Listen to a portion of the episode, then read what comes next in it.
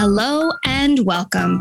I'm Tara, the founder of Raising Resilient Children, where I support parents and educators with tools and skills for feelings, kindness, and everyday mental well being, also known as social emotional skills and empathy.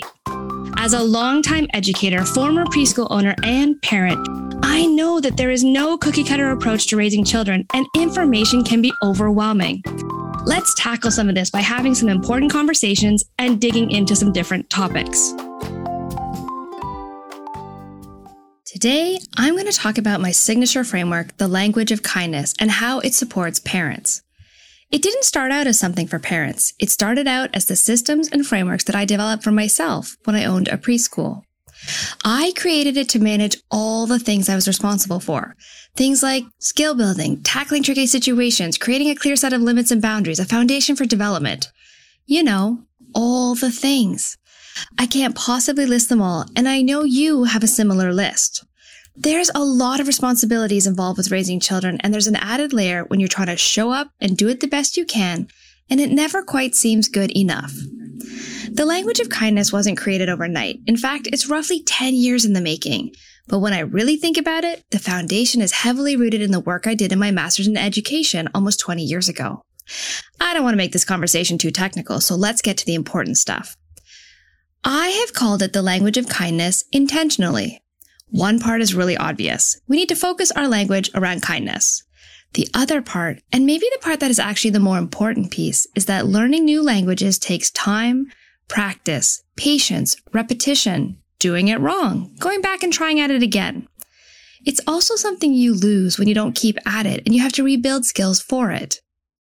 As I was literally helping children build their language, it just came together so naturally. I help families foster the language of kindness. This part is so important because habits and behaviors take time to develop attention, consistency, and commitment. When we think of building this skill like a language, it supports us with knowing it isn't a fast fix and it isn't about the short game, but the long one. And just like learning a new language, you start small with words, then you put those words into simple sentences and from there to more complex ones, and so on. This system is designed the same way. We start small and build up. So how did it go from the thing I did to the thing I now teach parents? Some of you might think it's because of the pandemic, and this is partially true, but not entirely. For the last couple of years, my preschool clients had been saying to me, you know this stuff, what you do here and how you help us? This is meant for a bigger audience. I had just started rolling the ball and putting in place a slow phase out of my preschool and a slow phase in of what I'm doing now when March 2020 came around and it changed the trajectory on my plan and everyone else in the world at the same time. So, for the past couple of years, I've been working on building the language of kindness in a format that is accessible to you. Something parents can use with their children to build essential life skills for resiliency while giving you some clear, concise tools for problem solving as well. The bonus? The pandemic highlighted that kindness and empathy have become benchmarks for lifelong success. And using kindness for discipline has become a bit of a buzzword as people are looking for new and more effective ways of raising their children. The reality is, we have learned that suppressing feelings is highly problematic and using punishments is harmful. So how do we raise children with effective boundaries, validate their feelings, and still get out the door on time? It's not easy, but there's something I learned along the way. In our efforts to parent differently, to avoid using the tactics that were used with us, we talk too much. We rationalize, we use logic, we talk, we talk, we talk. And our kids, they hear nothing because they are in dino brain. And truth be told, you're headed that way too. This is something I teach in my program, and I've also created a lesson in my free parenting toolkit bootcamp. The episode will continue after this short ad. This is something I'm going to be sharing in my upcoming free seven day parenting toolkit bootcamp. This bootcamp is packed with valuable tools to support you with becoming the parent you want to be. You're going to learn three key tools for understanding behavior, how feelings work, and what discipline with kindness looks like. In the free seven day parenting toolkit bootcamp, you will learn what social emotional skills are and why you need to know them as a parent, how Dino Brain and the stress cycle is impacting your parenting, and I will be introducing you to a piece of my signature framework, Parent Clues for Problem Solving, so that you can start to understand what your child's behavior needs.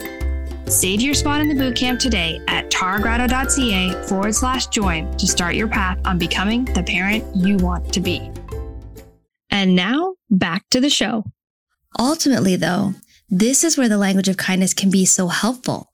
We have to say something. I know we can't just say nothing and that something can't just be validating our child's feelings. Our children's moral compass doesn't magically build itself. It needs the careful guidance of caring adults. But we need to talk less in the wrong moments and talk more in the right ones. We also need to make sure we aren't only talking about those tricky moments when we are talking to our children. It happens, and we really don't mean for it to. As parent detectives, we are always searching for clues to raising amazing children, to ensuring that they show up as the best people possible. This also means sometimes we problem solve more than we recognize the other amazing things that are going on. This is where the language of kindness is so, so important and helpful. It gives you clear, concise language for tricky moments, and it encourages you to build balance by reinforcing positive moments as well. At its core, the language of kindness is built on three pillars. The first pillar is kindness to self. How do we work towards fostering our child's inner voice? Things like striking a balance between internal pride and external, having our children recognize that they can be proud of themselves as well as us being proud of them. The second pillar is kindness to others. How do we treat each other in calm and conflict? And I think this is the most sort of easily understood of the three pillars. The last pillar is kindness to the planet, and this one's quite layered. This is the one that guides us about making choices about environmentalism and sustainability. It's also the one that I use to help parents understand how consumerism and materialism are impacting your decisions. And you might be doing things that aren't developmentally appropriate simply because we have a large access to, to things versus fulfilling our needs. So let me talk a bit more about what the language of kindness is on a really practical level. Essentially, we start approaching things in terms of kindness and unkindness. We do this in a variety of ways. We read books, we narrate our day, we do some problem solving. There's all kinds of things that I teach in my program, Building Resilience Through Kindness. Through this process, you and your child will start to develop a strong foundation in the language of kindness and social emotional understanding. A key element of this framework is the idea that unkind actions are things we can change into kind actions. This makes it a key differential in comparing it to good versus bad. Unkindness is fixable, something we can learn from, something we do because of impulse control or dino brain.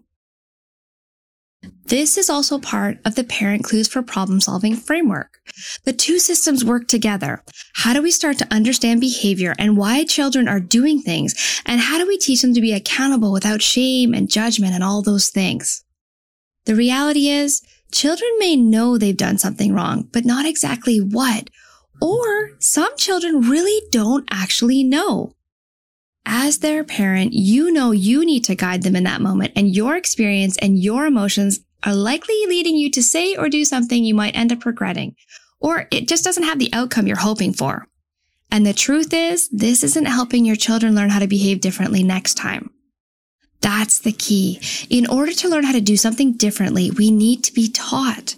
This is where the language of kindness is helpful. It gives you something to say and a system for looping back to figure out that missing skill and then some guidance on how to build it. Okay. Hopefully now when I talk about the language of kindness in future episodes, you can see that it's so much more than simply being kind or trying to be a kinder parent. It's about the layers of problem solving. It's about the practical skill building. It's about working towards balance.